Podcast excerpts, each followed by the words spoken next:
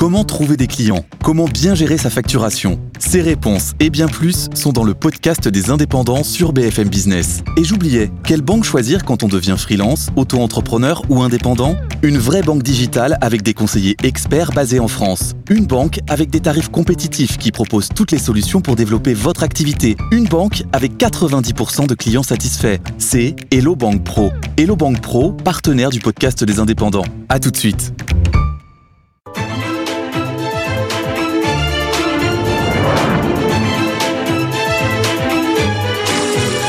Iconic Business, le luxe by B F M Business, Audrey Maubert. Iconic Business, c'est un, un univers digital et une émission exclusive, intemporelle, mythique, responsable et déculpabilisée. La déferlante intelligence artificielle, vous ne pouvez pas être passé à côté, c'est presque devenu obsessionnel, le luxe s'en est emparé entre défiance et nouveaux territoires, entre prudence et opportunité, entre temps long et course effrénée, émission un peu spéciale aujourd'hui avec des experts du secteur. Les hommes défilent cette semaine à Paris, la Fashion Week masculine, automne-hiver, tout ce qu'il fallait retenir, c'est également dans Iconic Business. Et je vous le disais, émission un peu spéciale, car je retrouverai dans quelques instants Eva Jaco et Nathan Cocampo, de retour de New York et de Davos, retour d'expérience luxe. C'est Iconic Business, bienvenue. Émission donc un peu spéciale cette semaine avec un parterre d'inviter un parterre de spécialistes. Tant le sujet de l'I A, de l'intelligence artificielle est stratégique pour le luxe. Avec Nathalie Rémy, partenaire luxe chez Bain. Bonjour. Bonjour. Éric Briones, directeur général du Journal du Luxe et auteur notamment de Luxe et Digital, mais notamment. Bonjour. Bonjour. Et Frédéric Rose, président et fondateur d'Imki. Bonjour. Bonjour. Éric Briones, c'est devenu essentiel de dire qu'on fait de l'I A. C'est un peu devenu le mot magique, mais on est au-delà du marketing. C'est loin d'être superficiel finalement. Ah non, c'est loin d'être superficiel. Euh, le luxe prend un temps d'avance sur le sujet. Alors, on se rappelle en deux mille seize, euh, il était ringard en termes de digital. Oui. Puis il y a eu le Web trois où il est voulu être à l'avant-garde. Et c'est la même chose sur, euh, sur la question de l'I A. Et ce qui est assez étonnant, c'est qu'il se donne une mission presque civilisationnel. Euh, pour moi, c'est un peu le docteur Frankenstein avec sa créature. Attention euh, à la libération de la créature. Exactement, c'est ça. Il veut un peu canaliser l'I A. Il se donne une très belle mission, c'est que l'I A soit à sa place et qu'il ne remplace pas l'humain, protéger la créativité. Et moi, ce qui m'étonne, c'est que les C E O du luxe sont extrêmement bavards sur le sujet.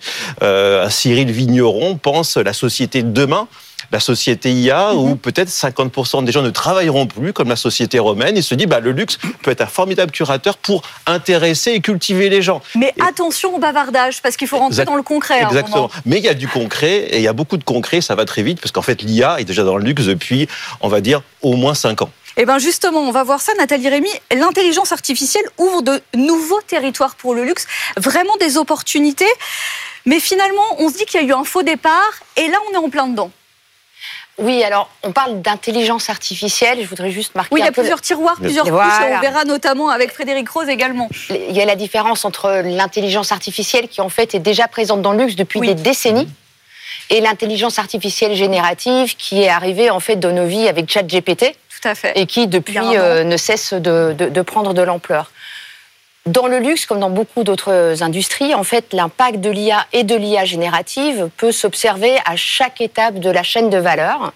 Et dans le luxe, depuis les métiers créatifs jusqu'aux métiers de la distribution, en passant par la fabrication, le merchandising, tout le planning, le forecasting, euh, le marketing évidemment, Bien et sûr. Puis behind the scene, toutes les fonctions support mmh. qui permettent à l'entreprise de fonctionner.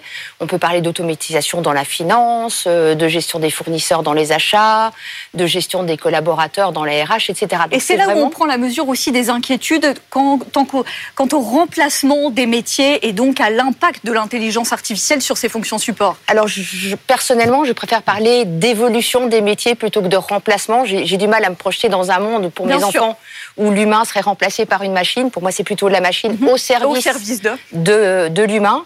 Bien sûr, il va y avoir de l'automatisation de certaines mmh. tâches euh, et donc il y a euh, certains pools euh, de métiers qui vont voir en fait leur charge de travail se réduire, mais à côté, il y a aussi de nouveaux besoins, de nouveaux métiers qui apparaissent et donc euh, le challenge pour moi, c'est plutôt d'accompagner euh, en, avec de la formation, avec de la gestion de carrière, l'évolution des métiers.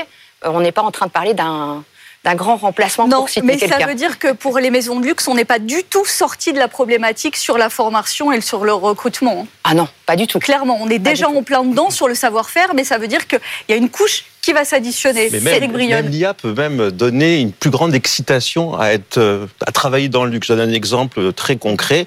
Il y a un problème de recrutement de mmh, vendeurs dans le luxe qui est très fort, en particulier de jeunes vendeurs. Justement, le vendeur augmenté par l'I A peut exciter la génération Z à venir dans des postes de vente qui ne sont pas aimés aujourd'hui. Et on sait qu'on veut tellement la capter, cette génération Z. Frédéric Rose, président et fondateur d'Imki, c'est votre cœur de métier, hein, l'I A générative, sur mesure même. Cette start-up Imki, vous vous adressez à qui pour offrir quoi comme service ? Alors nous, on est vraiment euh, sur l'I A générative, parce que l'I A, l'intelligence artificielle, exactement, c'est un vaste champ qui existe depuis très longtemps, mmh. qui est utilisé depuis très longtemps. Nous, on est, euh, ça fait quatre ans qu'on travaille sur le génératif et le génératif d'image, parce qu'il y en a deux. Il y a le, les, le G P T, un, un protocole de, de, de langage, et euh, le, les Transformers qui sont euh, sur du, euh, du, du génératif d'image. Donc nous, on est là-dessus, on, on travaille spécifiquement à intégrer ça dans les métiers du design. Moi, j'ai un profil beaux-arts, ça fait vingt ans que je travaille dans la culture, et euh, on, on distille de temps en temps les nouvelles technologies dans, dans, dans la création. Et là, pour le coup, Imki, c'est une société qui est spécialisée sur l'intégration d'I A générative dans le processus de design, de création. Donc on s'interface avec des designers, des stylistes, des modélistes, et on va nous améliorer les modèles pour qu'ils intègrent une justesse du trait, parce qu'aujourd'hui, ce que vous avez sur l'étagère, comme Dali ou Midjourney, mm-hmm. c'est pas, elles font des images, mais euh, c'est comme si vous avez un très bon illustrateur. Mais demain, si vous lui demandez de faire du style ou du modélisme pur, avec beaucoup de justesse, ça va être plus compliqué, et c'est là que nous, on intervient en faisant des modèles très, très spécifiques. Vous revenez de Las Vegas avec une collaboration et une aventure toute particulière avec une marque, The Couples. Quelle est cette aventure ? C'est une collection capsule née de l'intelligence artificielle générative ? Non, c'est pas ça. Vous allez me reprendre. Expliquez-moi, moi j'ai besoin de pédagogie en fait. C'est pas ça. En fait, euh, euh, nous à un moment donné, en tant que start-up, il faut faire un, ce qu'on appelle un P O C, une proof of concept, donc montrer que vraiment ça fonctionne. Au-delà de la capacité créative de l'I A générative, mm-hmm. il faut voir son impact sur le, le, le process euh, tout du long. Euh, en fait, l'I A générative va accélérer le processus de, créati- de, de création et, on, et donc elle va rapprocher le produit de sa mise en vente du, de la demande client à l'origine. Donc, si vous avez une tendance, le temps que vous mettiez un, un, un produit en boutique, vous avez passé plusieurs mois à le prototyper, et cetera. Grâce à l'I A générative... Là, on vous... réduit les coûts et on accède tout de suite à la cible. Exactement. En fait, vous êtes beaucoup plus proche de la demande client, donc effectivement, vous allez déstresser la logistique, le stock, et cetera. Ouais, tout à fait. Donc ça, ça, c'est l'ensemble de la chaîne. Mais au niveau de la création pure, euh, le process classique, c'est j'ouvre des champs, je ferme des champs, j'ouvre des champs et je ferme des champs. Là, vous en ouvrez beaucoup et vous pouvez faire des choix plus rapidement. Donc après, une fois que vous avez fait, vous avez passé cette phase-là, vous pouvez vous concentrer sur du détail de finition. Et là, cette capsule-là, en fait, elle, elle montre ça entre le brief Euh, du directeur de collection et euh, les, la, la création des prototypes, euh, il s'est passé euh, cinq semaines à tout casser. Donc en fait, on a eu le temps de spécialiser les I A sur les modèles, parce qu'il faut d'abord les spécialiser sur l'objet, donc perfecto, petit sac, et cetera. Et ensuite, on fait ce que nous, on appelle des I A d'influence, qui soit vont intégrer euh, un matériel mm-hmm. ou une spécification de matériaux, soit un A D N de marque. Donc par exemple, là, dans The Couples, c'est le côté un peu rock, un peu glam. Et donc, on a créé une I A spécifique là-dessus qui va influencer celle qui va dessiner, par exemple, des perfectos. Alors, il y a le questionnement à présent entre des marques qu'on verrait un peu plus mass market et le questionnement sur les maisons de luxe, parce que là, on est clairement en train de parler d'un savoir-faire, mais un savoir-faire séculaire, artisanal. Et puis, euh, là, on a l'impression de quelque chose de beaucoup plus uniforme. On quitte un peu la premiumisation. Est-ce qu'on vend son âme au diable en termes, en termes d'A D N, si vous voulez répondre, Nathalie Rémy? Alors, je pense qu'il y a beaucoup d'usage de l'intelligence artificielle générative dans les processus créatifs et de développement produit. Euh, je pense qu'une première chose, c'est de bien distinguer la partie créative mm-hmm. et l'impulsion créative que peut donner un directeur artistique. C'est ça. Par rapport au travail que va faire un studio derrière pour prendre cette idée, la travailler, faire plein d'options et la transformer, en fait, une idée en proposition de produits, du travail derrière, parce que quand on parle de processus créatif, ben derrière il faut dessiner très précisément des plans produits qui peuvent d'ailleurs être optimisés. On peut parler de développement durable aussi et d'optimisation pour minimiser les pertes, et cetera. Ensuite, de pouvoir gagner du temps et de l'argent et du gaspillage en faisant du prototypage euh, avec de la trois D, de l'impression trois D euh, nourrie par un outil de calcul, et cetera. Donc, en fait, quand on prend l'ensemble du processus créatif, il y a effectivement des étapes qui peuvent être améliorées avec l'intelligence artificielle générative, certainement. Euh, mais il y a des choses qui ne pourront jamais mmh. se substituer. Frédéric Rose, il y a l'enjeu, et on le disait, de baisser les coûts, c'est un argument, d'aller plus loin aussi sur ce fameux volet créatif, et surtout que finalement, et vous en êtes l'exemple, tout le monde peut avancer, pas que les grandes maisons, et il faut avoir cet avantage concurrentiel. Oui, après, la différence qui va, qui va y avoir dans le temps, là, oui. ce qui va arriver dans pas longtemps, c'est des I A qui vont devenir des actifs de l'entreprise, donc des I A qui vont être personnalisés en interne et qui vont avoir une valeur de la même, de la même manière qu'on, a, qu'on valorise les artisans sur un savoir-faire, mmh. et cetera. En fait, ces I A-là, quand vous allez avoir une grande maison qui va créer sa propre I A sur plusieurs produits, et vous allez en avoir plusieurs. Il n'y aura jamais une, une I A dominante, il va y en avoir beaucoup, en fonction de secteur, en fonction de métier, et cetera.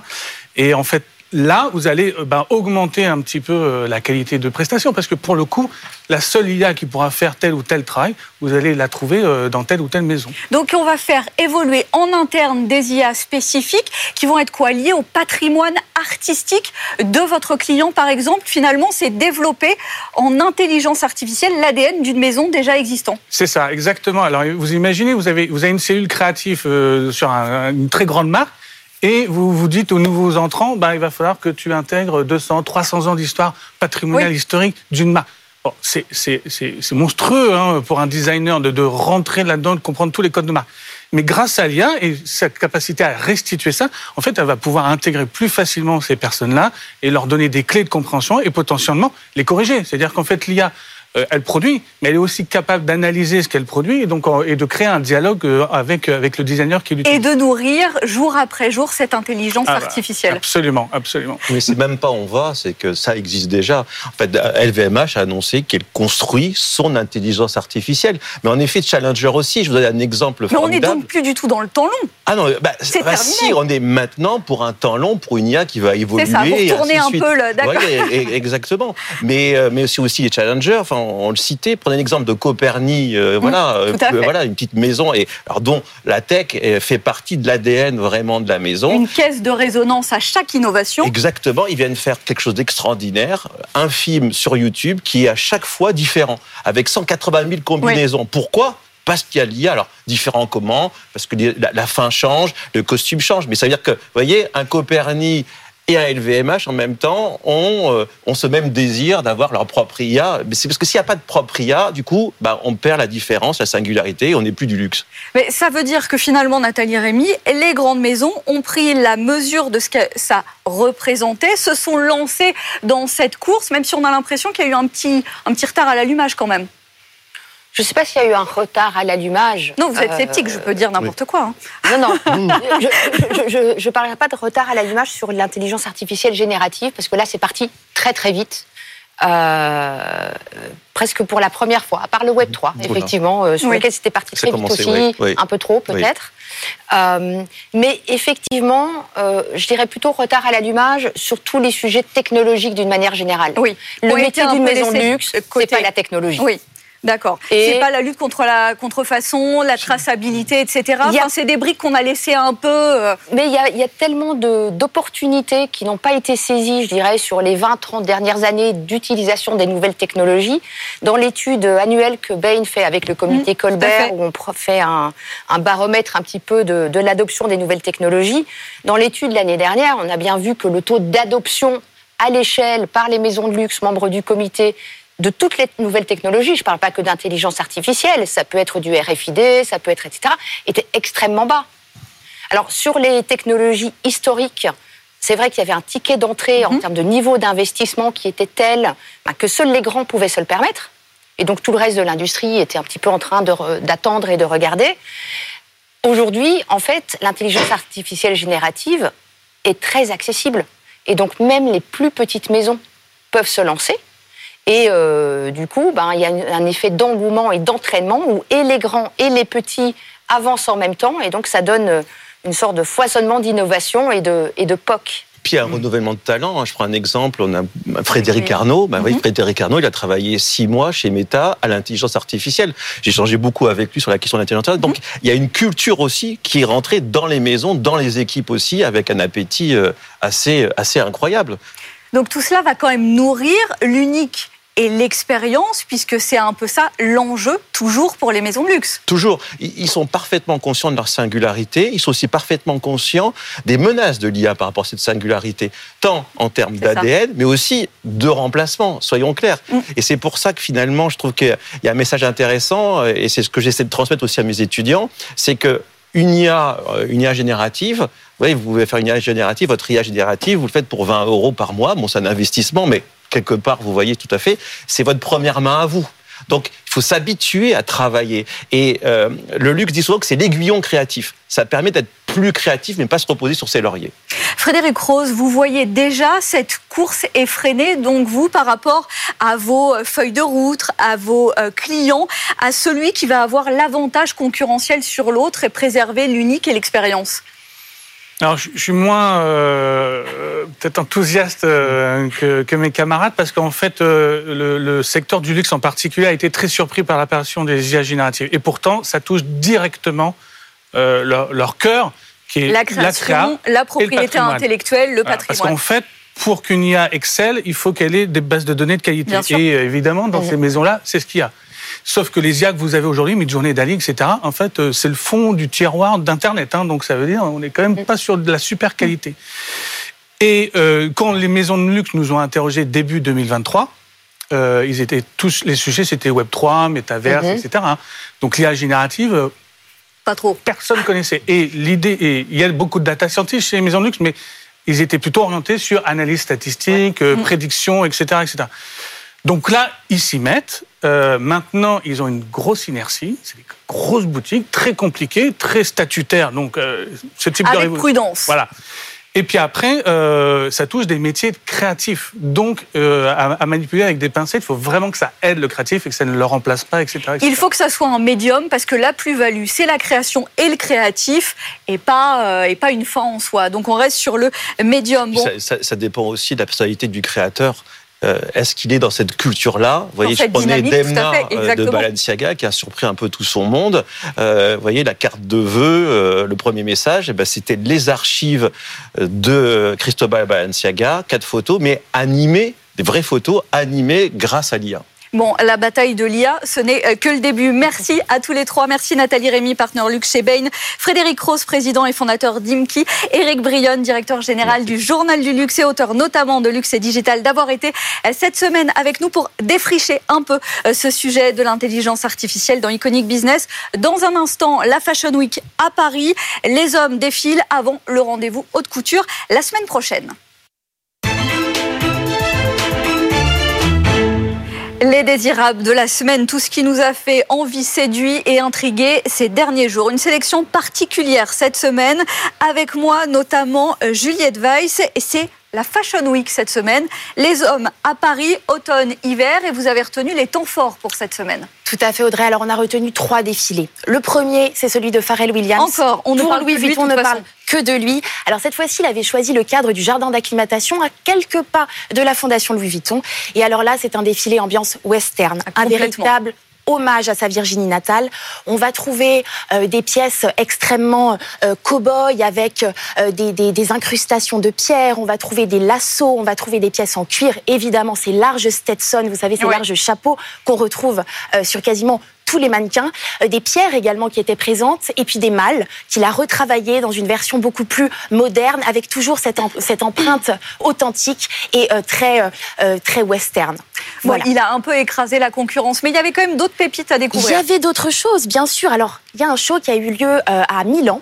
C'est le show de Gucci. Alors pourquoi est-ce qu'on l'a retenu? Puisque c'était le premier défilé masculin de mm-hmm. Sabato de Sarno qui a remplacé l'emblématique ouais. Alessandro Michele. Alors Sabato de Sarno, lui, il préfère, il mise sur euh, des looks très épurés. Beaucoup oui, plus c'est simple. Deux salles, deux ambiances. Hein, avec euh, Vuitton, vraiment, on est sur quelque chose de différent. Et, et, et même par rapport à Alessandro Michele qui était beaucoup plus exubérant, mm. beaucoup plus dans, dans, dans l'abondance de pièces, chez Gucci de Sabato de Sarno, on est dans quelque chose de beaucoup plus sobre, avec une élégance euh, très, très milanaise, mais avec des longs manteaux, avec des jeux de texture, avec des costumes, des vestes croisées. Bref, un défilé très chic. Et un dernier défilé qui vous a... Euh... surpris peut-être. Alors écoutez, surprenant puisque c'est celui de Givenchy qui n'a plus de directeur artistique. Et oui, euh, c'est la première fois, enfin en tout cas pour cette Fashion Week-là. Un défilé sans directeur artistique, c'est oui, possible. Et oui, c'est le studio de création en interne de Givenchy qui a produit ce show et c'est une grande réussite. Hein. Euh, c'est un jeu de texture, une allure très très chic, presque un hommage à Hubert de Givenchy avec un style très intemporel, euh, des pièces vraiment euh, d'une élégance rare. On est bien loin de, de cette abondance de logos, vous savez, de, cette, de ce tapage. Oui. Preuve en est, pour le show, très peu de, de journalistes invités, pas de V I P, une ambiance intimiste, un entre-soi, et on se dit, mais en fait, c'est pas ça le luxe. Finalement, voilà. L'expérience, merci voilà. Juliette Weiss pour cette sélection. Bon, la semaine prochaine, on passera aux femmes, haute couture, à Paris toujours. Et demain soir, on a Balmain à vingt heures trente qui nous propose sa collection Hommes. Bon, à un suivre. Rendez-vous à noter. Merci beaucoup, Juliette. Nathan Cocampo, lui, est de retour de Davos, oui. mais il s'est mis dans l'air du temps, évidemment, avec de l'intelligence artificielle. Là-bas aussi, il n'y a eu que ça. Il n'y a eu que ça. On a beaucoup parlé d'I A à Davos. La semaine a commencé avec la publication d'un rapport du F M I qui explique que quarante pour cent des emplois dans le monde seront transformés grâce ou à cause de l'I A dans les prochaines années. Le lendemain, c'est le patron de Microsoft, Satya Nadella, qui a lui aussi soutenu cette perspective en expliquant investir massivement dans cette technologie que l'on peut comparer à l'invention de l'imprimerie, de la machine à vapeur ou même de l'ordinateur, tout simplement. L'I A va permettre des progrès colossaux dans la santé notamment, mm-hmm. avec la recherche de vaccins en très peu de temps, avec une détection des cancers ultra précise, dans les transports aussi, dans, avec la voiture autonome, l'industrie lourde. Le luxe, évidemment. évidemment. J'ai par exemple rencontré dans les allées du forum Nicolas Hieronymus, patron de L'Oréal. Il venait justement d'animer au C E S de Las Vegas euh, une conférence autour de la beauté du futur, ou comment l'intelligence artificielle analyse votre peau et vous propose les meilleurs produits pour la mettre en valeur, un soin et un maquillage sur mesure finalement. Alors au-delà de ce discours général assez optimiste finalement sur l'intelligence artificielle, on a quand même eu quelques inquiétudes au Forum économique oui, notamment. Oui, c'est le moins qu'on puisse dire. Ouais, c'est le moins qu'on puisse dire, notamment venant de Sam Altman, fondateur d'OpenAI, la star de l'intelligence artificielle. Je le cite, on ne peut pas affirmer ce que deviendra l'intelligence artificielle, une technologie extrêmement puissante dont il faut se méfier. Le monsieur I A a été a très, sérieusement, très sérieusement mis en garde tous les patrons mmh. présents à Davos. La prudence s'impose, il faut aller pas à pas et apprendre du passé, ne pas reproduire un Hiroshima. Les mots sont forts. Sam Altman prend donc, prend donc de grands débats sur les garde-fous potentiels, des garde-fous pour le monde entier ou par pays.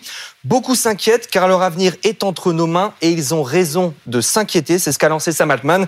À nous de prendre les bonnes décisions. Et merci Nathan. On en parlait tout à l'heure avec Éric Briones. Hein. C'est euh, la créature, Frankenstein et puis le créateur ça. À côté et euh, les règles autour et comment on s'en sert et notamment pour l'industrie euh, du luxe. On termine cette sélection si particulière avec Eva Jaco, elle de retour de New York. On voyage beaucoup hein, pour Iconic Business.